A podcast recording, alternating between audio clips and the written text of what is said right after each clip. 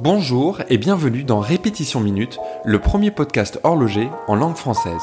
Je suis Marc Montagne, passionné d'horlogerie et également fondateur de Toolwatch, l'application qui permet de mesurer la précision de ses montres.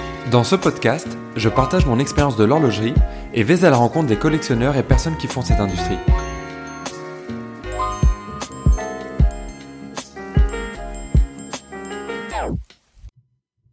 Pour ceux qui suivent l'actualité des montres modernes, Géophysique est le nom d'une collection actuellement produite chez Gégère-Lecoultre. Pour le collectionneur, en revanche, Géophysique est surtout le nom d'un modèle mythique de la marque dont je vais vous raconter l'histoire.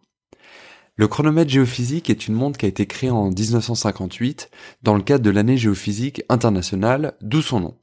L'AGI était un ensemble d'études et de recherches mondiales qui étaient menées par 67 nations pour en savoir plus sur les propriétés physiques de notre planète, sa relation au Soleil, avec des recherches qui étaient conduites sur euh, la sismologie, la dérive des continents, l'activité solaire, la météorologie, etc.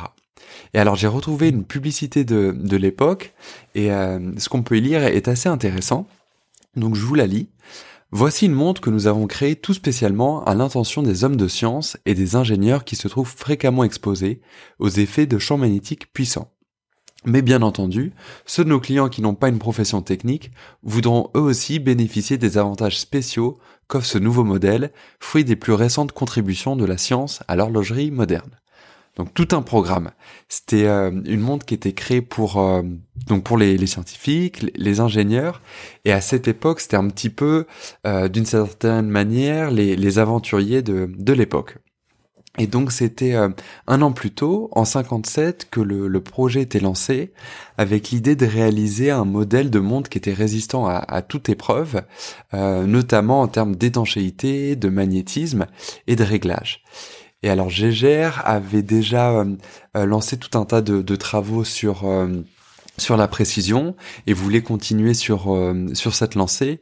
Je pense euh, à la célèbre euh, marque 11 qui était fabriquée fin des années 40, début des années 50 pour pour la Royal Air Force. Et alors cette montre géophysique, ce qui est intéressant, c'est que d'aspect extérieur, elle, ressemble un petit peu au, monde de l'époque, en tout cas celle qui était produite dans la fin des années 50 par Gégère Lecoultre. Mais en termes de propriété, il y avait tout un tas de, euh, choses qui rendaient ce modèle particulièrement euh, intéressant. Il y avait donc euh, un mécanisme, anti-choc.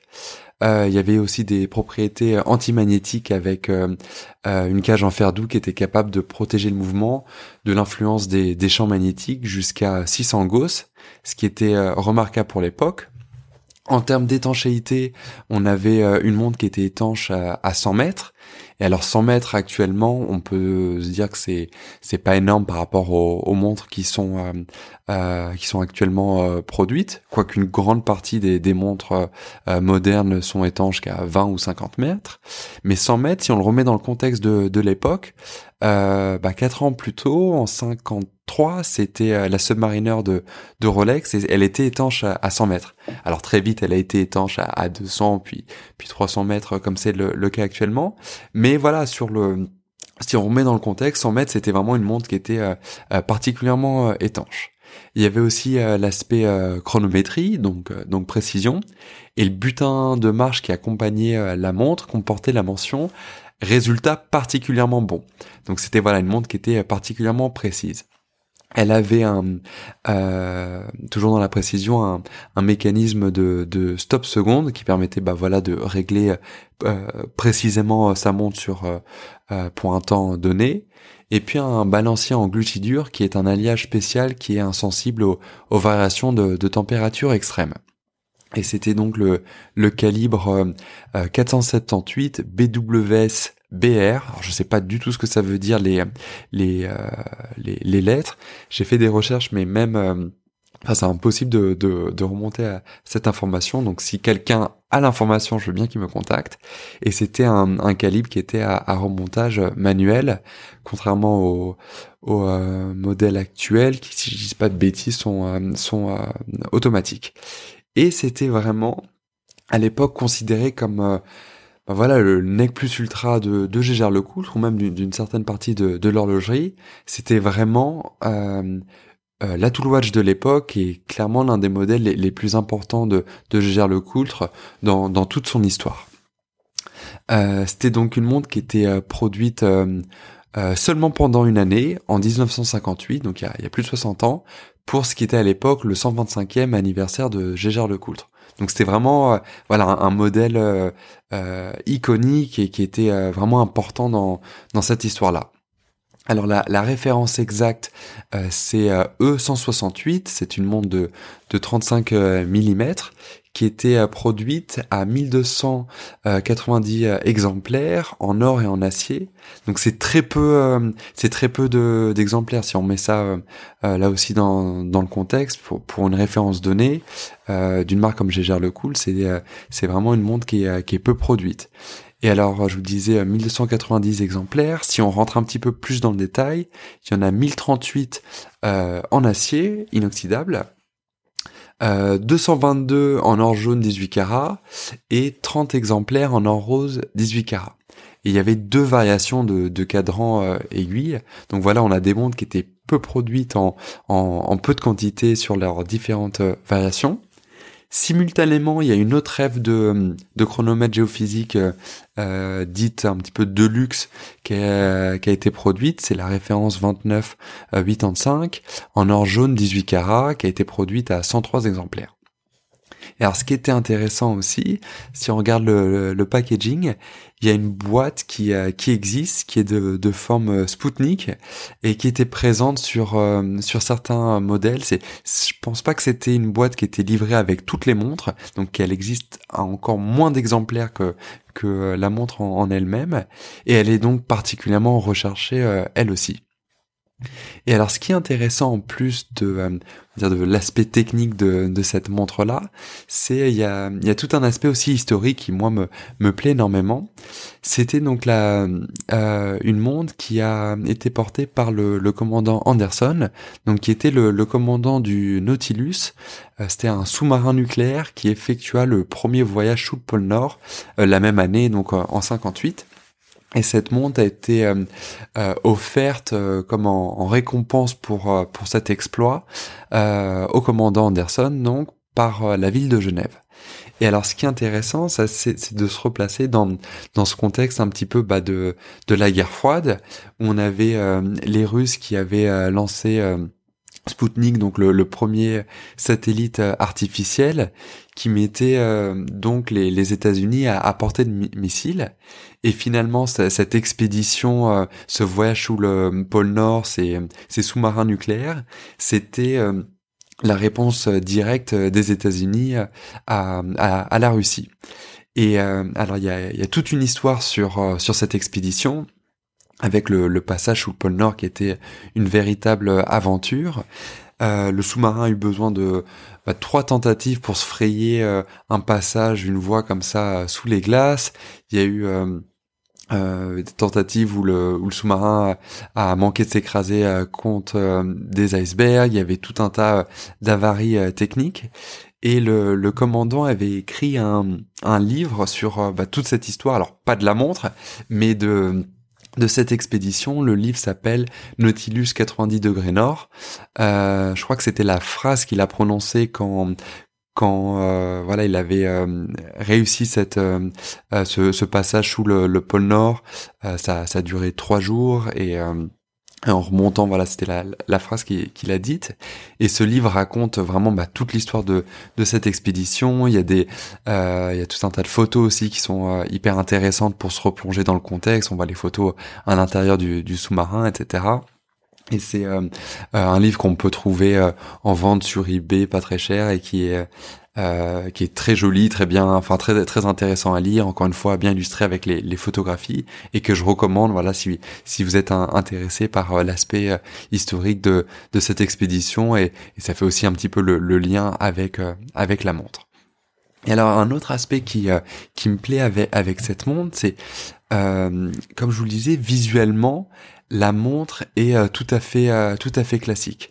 Euh, là où on peut la, reconnaître si si on a l'œil un peu averti, ça va être la forme des aiguilles, ça va être la forme des index, et ça va être aussi notamment la mention chronomètre à midi juste en dessous de, de Gégère le Coultre. Mais finalement, c'est c'est assez c'est assez euh, anodin parce que tous ces éléments pris individuellement, l'inscription à midi, bah, sur d'autres montres, il y a écrit automatique et bah, ça ressemble à une gégère le classique. Les aiguilles euh, aussi, on, les retrouve sur d'autres modèles, les index euh, aussi. Mais voilà, c'est ces petits détails là euh, il y a aussi euh, un, une des variations de modèle où il y a comme une espèce de de, de cible, une espèce de, de croix comme ça qui, qui parcourt le, le, le, cadran. Mais voilà, c'est des petits détails qui individuellement sont complètement anodins et quand on les prend ensemble, on reconnaît tout de suite euh, qu'il s'agit de, de, de la géophysique. Et là où c'est intéressant, c'est que du coup la montre passe euh, complètement inaperçue euh, alors au poignet, c'est une évidence, mais aussi euh, euh, aux enchères. Et alors la, montre en temps normal, elle vaut, on peut trouver des, modèles, alors suivant les suivant les variations, si elles sont en acier, en or, l'état, etc. On peut trouver facilement des modèles à 20, 30 000. Euh, si, si on cherche, on a, on a dans cet ordre de, de grandeur là. Et là où c'était euh, rigolo, c'était que la, euh, c'était il y a, il y a deux semaines, il y avait une, une petite vente euh, de province euh, en Normandie en France qui qui proposait la montre. Et, et je l'avais repéré et les les estimations basses et hautes c'était 400 700 euros. Donc on était vraiment en dessous de de de sa valeur réelle.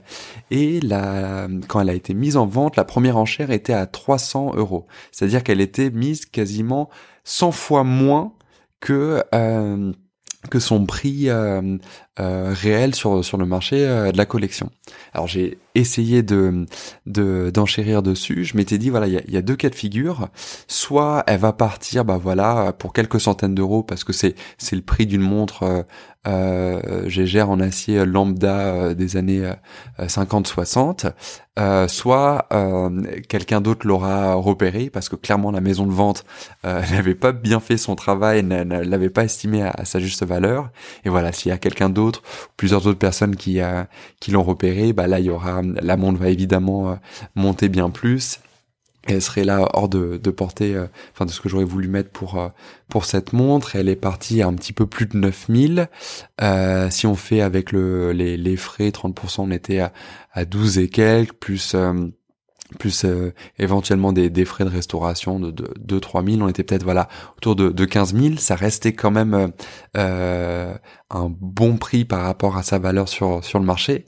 Mais là où où, c'était intéressant, c'est là où je m'étais dit tiens, il faudrait que je raconte un petit peu l'histoire de de ce modèle-là, c'est que voilà, il peut passer inaperçu et et je nourris un petit peu ce rêve de trouver cette montre à un prix complètement improbable avec un petit peu de de chance. Voilà, merci de, m'avoir suivi. J'espère vous avoir appris euh, des choses sur un modèle euh, emblématique de, l'horlogerie suisse et Gégère Lecoultre. On a à la fois donc un modèle qui est euh, mythique de, de par ses, ses propriétés. on a tout un contexte historique et géopolitique. Aussi la possibilité de réaliser un coup aux enchères ou, ailleurs. Et c'est toute cette histoire qui illustre selon moi le plaisir que l'on peut éprouver à collectionner les montres. Alors je m'arrête ici et je vous dis à bientôt pour un prochain épisode. Merci d'avoir suivi ce podcast. Vous pourrez retrouver les notes de cet épisode sur répétitionminute.com. Vous pouvez également vous abonner au podcast Répétition Minute sur Apple Podcast, Spotify ou autre plateforme et laisser un avis sur iTunes si le podcast vous a plu. N'hésitez pas à partager ce podcast avec vos amis. C'est un joli cadeau et ça coûte moins cher qu'offrir une montre. Merci à bientôt.